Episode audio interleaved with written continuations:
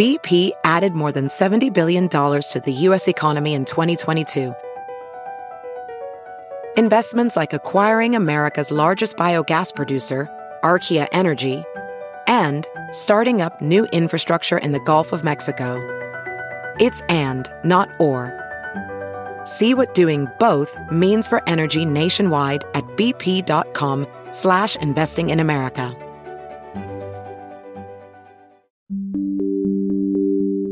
Are right in the face of COVID.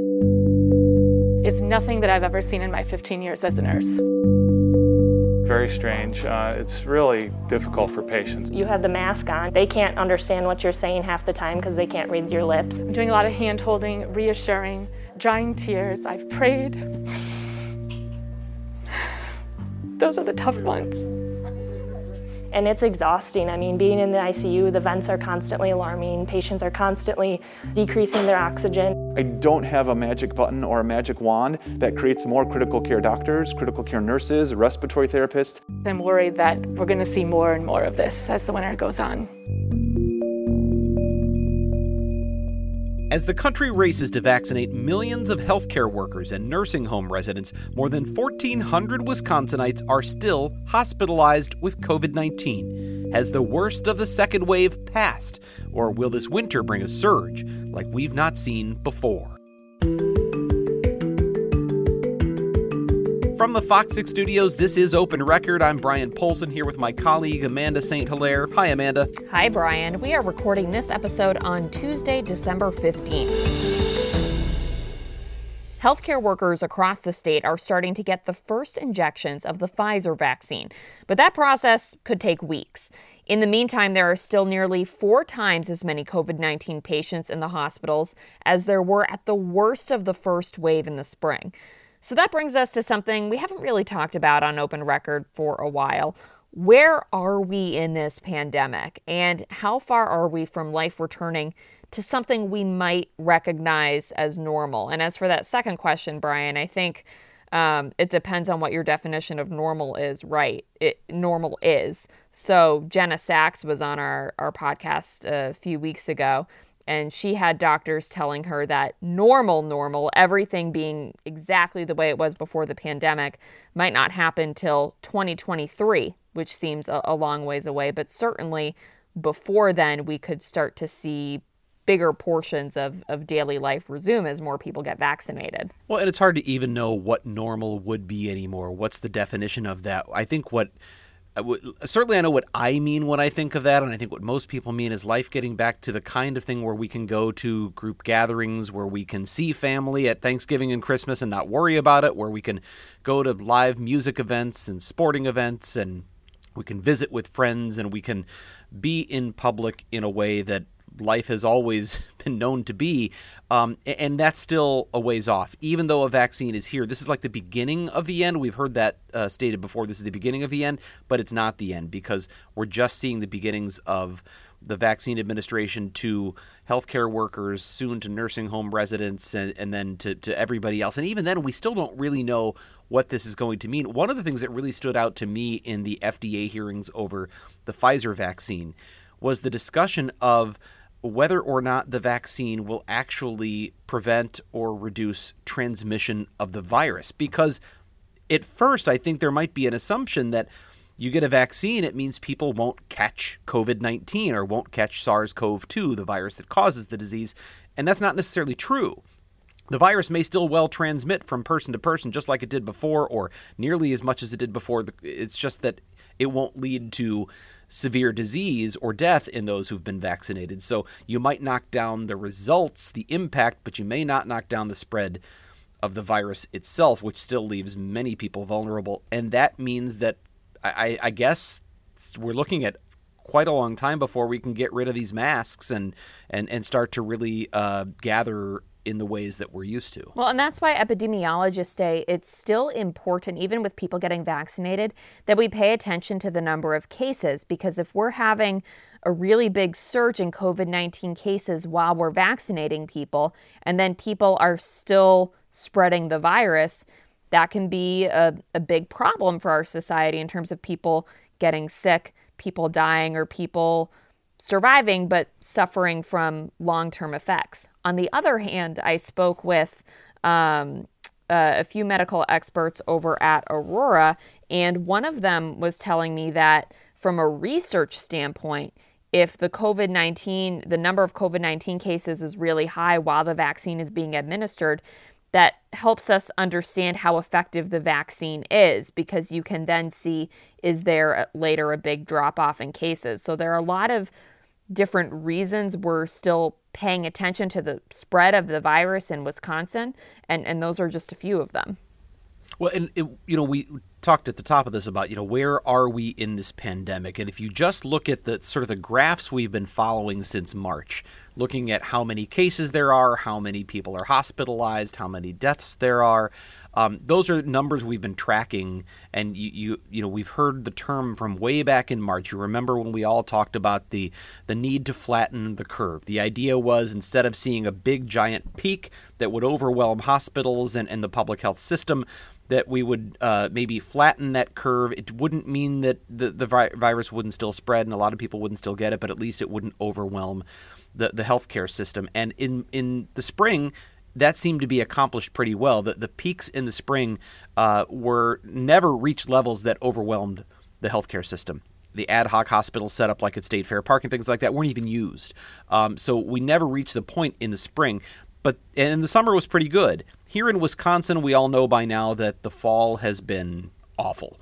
And starting in September, continuing into October, and, and now into November and December, the the number of cases uh, skyrocketed.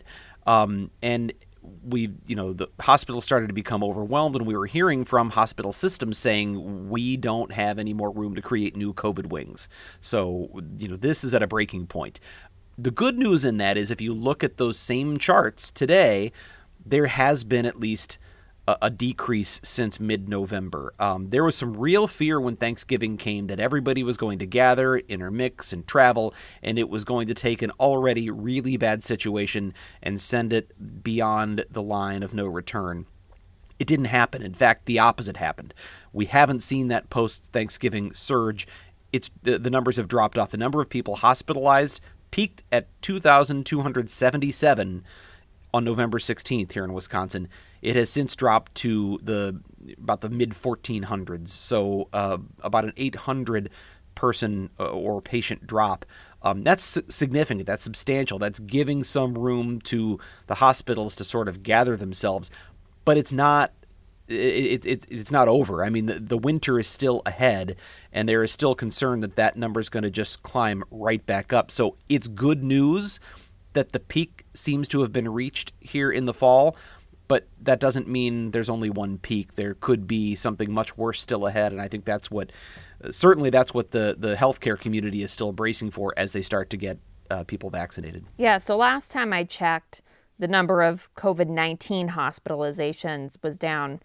35% from that mid November peak you described, Brian. But I know hospitals are also struggling with staffing shortage because we have healthcare workers who have to quarantine at home if they're showing COVID 19 sy- symptoms after being exposed. Um, we have healthcare workers who themselves are, are getting very sick. So, at the same time as hospitalizations are going down, we do have hospitals dealing with staffing shortages, and that's why there's so much hope surrounding this move to, to vaccinate the state's healthcare workers. And we have about 450,000 of those.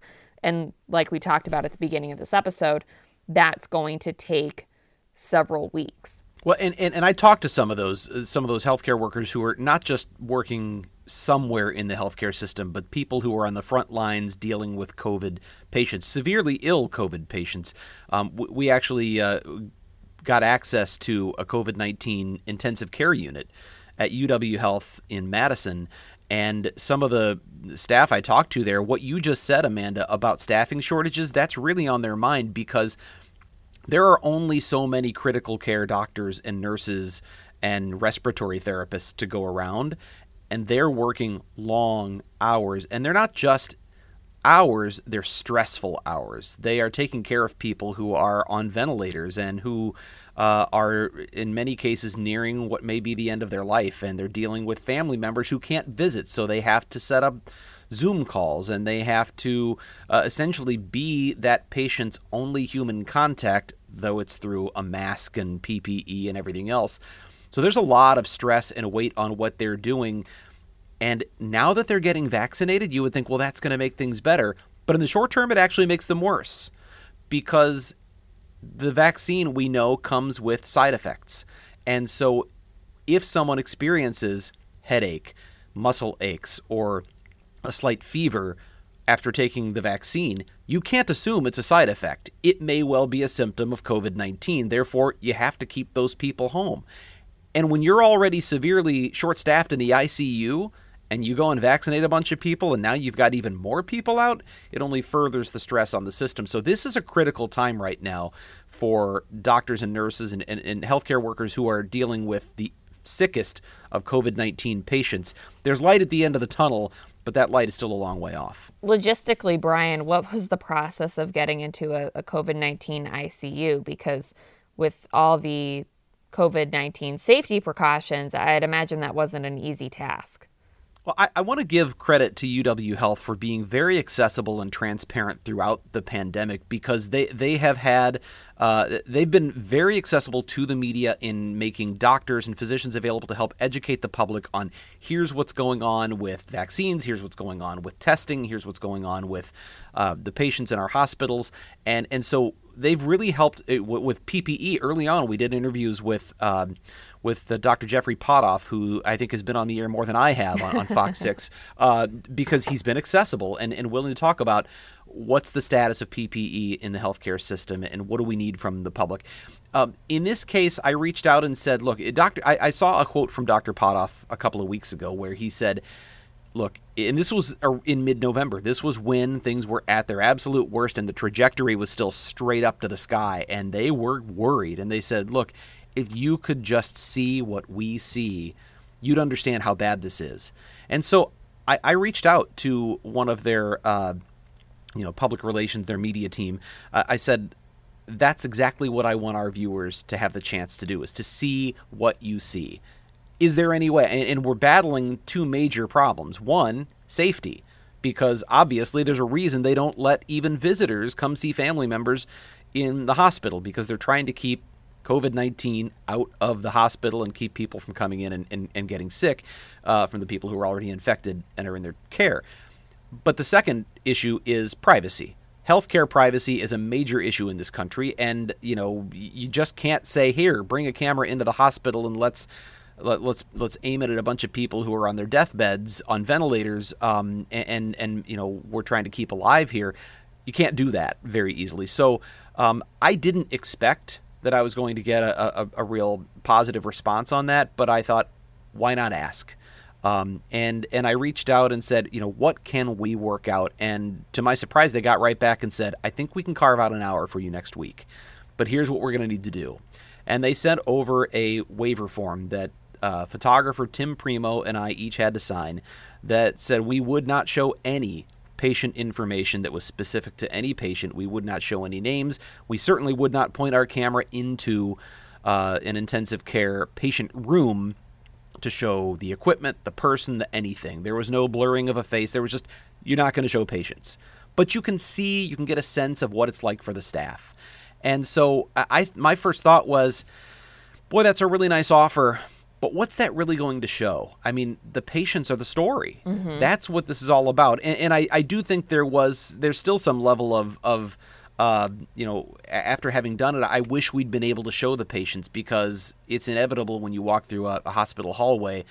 You know, your, your peripheral vision, you're going to see into some of those windows. You're going to see into some of those rooms, and it's it's uh, it's it's tragic. It's sad. Um, but even what we could see in the hallway eh, when I got there, I thought was remarkable because while it looks like a regular hospital hallway, they've taken the equipment that would normally be stored in a patient room and they've moved it into the hallway. All of the IV poles and the diagnostic equipment and things, and they've strung wires out of the rooms. In the wing we were in, they actually built specific boxes in the wall to run the wires so they can put the, the equipment outside to minimize the number of times staff has to come in and out of the room because every time they enter a patient room, they've got to get geared up in full PPE. They double glove. They're wearing the the the hoods over their heads with the hoses attached that cycle fresh air, clean air constantly into into their headspace. And so every time they come in and out of the room, they've got to do that. They're trying to minimize the number of times they've got to come in and out. So you essentially see a hallway full of equipment that's usually in there with the patients. That had to be powerful to you also as you were speaking to the healthcare workers getting the I know the patients are the story, but in this case, the the healthcare workers and and what they're experiencing as we're talking about hospitals uh, being at a point where we're worried about whether they're going to hit their max capacities. You know, these are human beings who are on the front lines, and they're worried about bringing things home to their families. They're worried about themselves getting sick. One of the people I talked to was a respiratory therapist, Sammy Linscheid, and she is, believe it or not, in her first year uh, as a respiratory therapist. She graduated, got her degree, got her license, and uh, then the pandemic hit. Whoa. So this is her introduction to the world of respiratory therapy. Um, helping people breathe. Well, this is a pandemic where people can't breathe. So she's been thrown right into the fire. And what I thought was really interesting in talking to her, she was very candid um, about her experience. And she said back in, in the spring, we were hearing all of the stuff about the hospitals were going to be overrun and it's so bad. And she was going to work and seeing we don't really have that many patients. And so she got the sense like, you know, this isn't as bad as everybody's saying. So in her own private life, she was having trouble really kind of feeling the incentive to stick to all of the mask wearing and social distancing and other things because her experience was it's not that bad. This fall, it's that bad or worse. And she said, you know, now she's seeing that worst case that everybody was talking about back in the spring. That's all hit, and now they're realizing, okay, this was what what everyone was fearing. Um, and so she's working these long hours. She's dealing with people who are, uh, in in many cases, they're isolated from their families, but may well be about to go on a ventilator, and she's got to be there to coordinate the call with another nurse or other staff member to say this might be the last time you talk to your loved one before they go on a ventilator and they may never come off of it. So it's physically draining, but you could tell it was also very emotionally draining to keep going through, through these things day after day. Um, so what at one time for her was uh, I don't get the problem became uh, a very real okay th- this is exhausting, draining, and scary. And what we're seeing too can vary from region to region of the state, right? So we do have some regions of the state that are getting hit harder than others. But even I was j- to put some numbers to all of this on the Wisconsin Hospital Association website, they have a COVID 19 dashboard. And what they've been reporting are how many beds are open in intensive care units um, because uh, total. So it, they're not showing um, just how many COVID 19 ICU beds have been taken up, but they want to show you the, the total number that's available because part of the fear is that if we have hospitals filling up because of COVID 19 and a mixture of other things, if you, for example, have a heart attack that has nothing to do with COVID 19, you're still going to have trouble getting the kind of care that you want to get. So last I checked, 16.2% of the state's ICU beds were open, and 17.6% of all beds were open.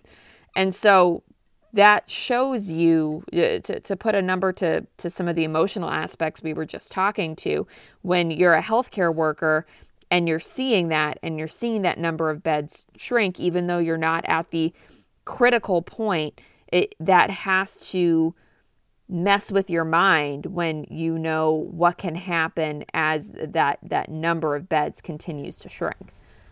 Well, and I think that's why the, the, the concern with Thanksgiving and Christmas was so important because you know we've seen other holidays uh, come where as soon as the holiday was over, there was a big surge, and going into Thanksgiving, I mean, we were at this is peak the, the, the bed space. There just wasn't more bed space. You know, I, am in talking to Dr. Pothof at, at uh, UW Health. He said, you know, we've got 11 wings now. He had to count them on his fingers because he couldn't remember how many there were. So he, he ends up with we have 11 wings devoted to COVID 19 patients now. He said, I don't have 11 more wings to make for COVID 19 patients. Um, I, I, I don't know. I have many more at all. So what do we do? And and every time they expand a wing for COVID 19. Here's the other thing, and he made a big point of this.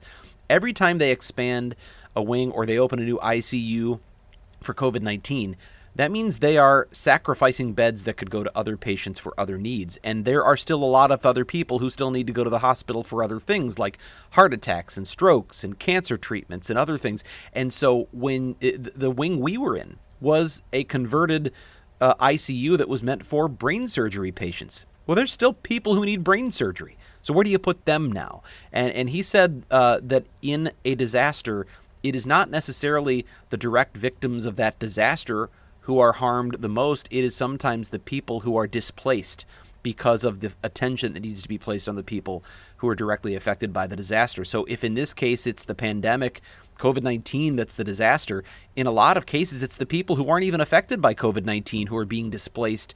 And it's not that they're not treating them, it's not that they're not helping them, but certainly the, there's so much attention and weight being placed on trying to find room for these people who are dealing with severe COVID nineteen illness. Room and staff. It puts other people right and, and staff. Even if you Absolutely. have room, and and that's part of the thing too. So, if if you're in the hospital for something else, the the number of staff uh, isn't just magically growing. So even if there is a bed for you, if if the people who are taking care of you can't get to you as quickly as they usually would, I mean, seconds can be the difference between life and death. And I, I don't say this to be melodramatic, but that's that's part of the concern as well. So that's why when we talk about these different numbers and where we are in the pandemic, we, we try to look at the whole thing because it's not just about how many beds, it's not just about how many people are in the hospital, it's not just about staffing, it's all of it combined that can create this,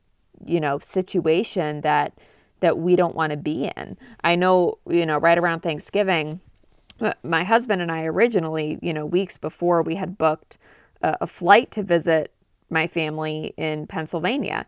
And I'm pregnant. I'm in a, a group that's considered high risk for COVID 19.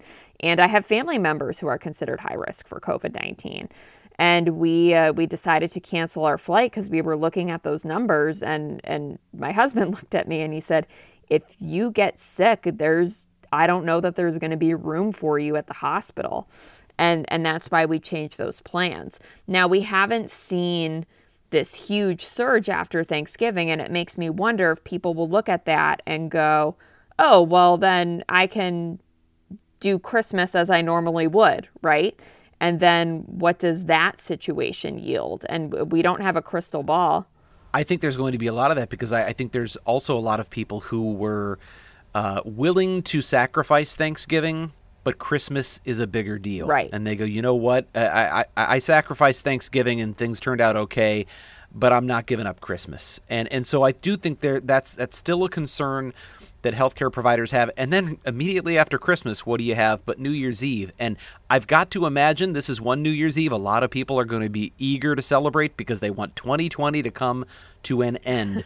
but the great irony may be depending on how you celebrate the end of what has been an awful year in so many ways, you could actually exacerbate the problem. So those are still concerns that are ahead. I mean, just because the Thanksgiving surge didn't happen doesn't mean there won't be a Christmas surge, a New Year's surge. Um, it, it's definitely a concern that that is out there. But if you want to look for good news in all of this, and sort of we talk about where we are, the the John Hopkins Johns Hopkins uh, Coronavirus Resource Center tracks a lot of things, and one of the things I've been watching over time is they have the the trend lines for each state, and they will color code them based on where they are, what the what the trend is right now, upward, downward, what's what's the trajectory. And there was a period of time here in September, October, November where Wisconsin, North Dakota, and South Dakota were bright red and the trajectory was straight up. And it was we're the, making the national like, news. National, like why Wisconsin? Why North Dakota and South Dakota?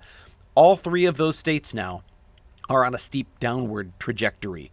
Um, and, and uh, in fact, much of the Midwest, Minnesota, Illinois, Michigan, Montana, Idaho, which is we're not really Midwest, more Northwest, but Wyoming, South Dakota, Iowa, all of these places that were trending up earlier this fall are now trending downward. And we're seeing other parts of the country start to see the surge that we had. The Northeast, the East Coast, um, Tennessee is actually the worst right now. One of the wor- has one of the worst upper. They look like Wisconsin did in September and October. Um, so to some degree, you know, there's also these regional trends that that shift and take place, and it may well be that Wisconsin has seen a big outbreak that's starting to shrink back. That, that's good news for now but there's always that fear, especially with the holidays still coming, that that could turn right back around. And we know there's a long winter ahead. I mean, anyone who's lived any amount of time in Wisconsin knows we're going to be confined indoors for a long time. So uh, there's still a good possibility the trend will turn right back around. But at least where we are today, things are going in the right direction. And as we keep track of those numbers, we're going to keep bringing you these twice weekly episodes of Open Record as we cover the pandemic, reckless driving, police community relations, and so much more. So if there's a topic you want us to discuss, an issue you think we should investigate, please send us an email. And you can send your emails to fox6investigators at fox.com. Again, that's fox, the number six, investigators at fox.com. And as always, thank you to the people who make this podcast possible producer Pete, Dave Machuda, Suzanne Barthel, and Sarah Smith. And please subscribe to Open Record if you haven't done that already. You can find it wherever you get your podcasts. For Amanda St. Hilaire, I'm Bryan Polcyn, and we'll talk to you again on Thursday.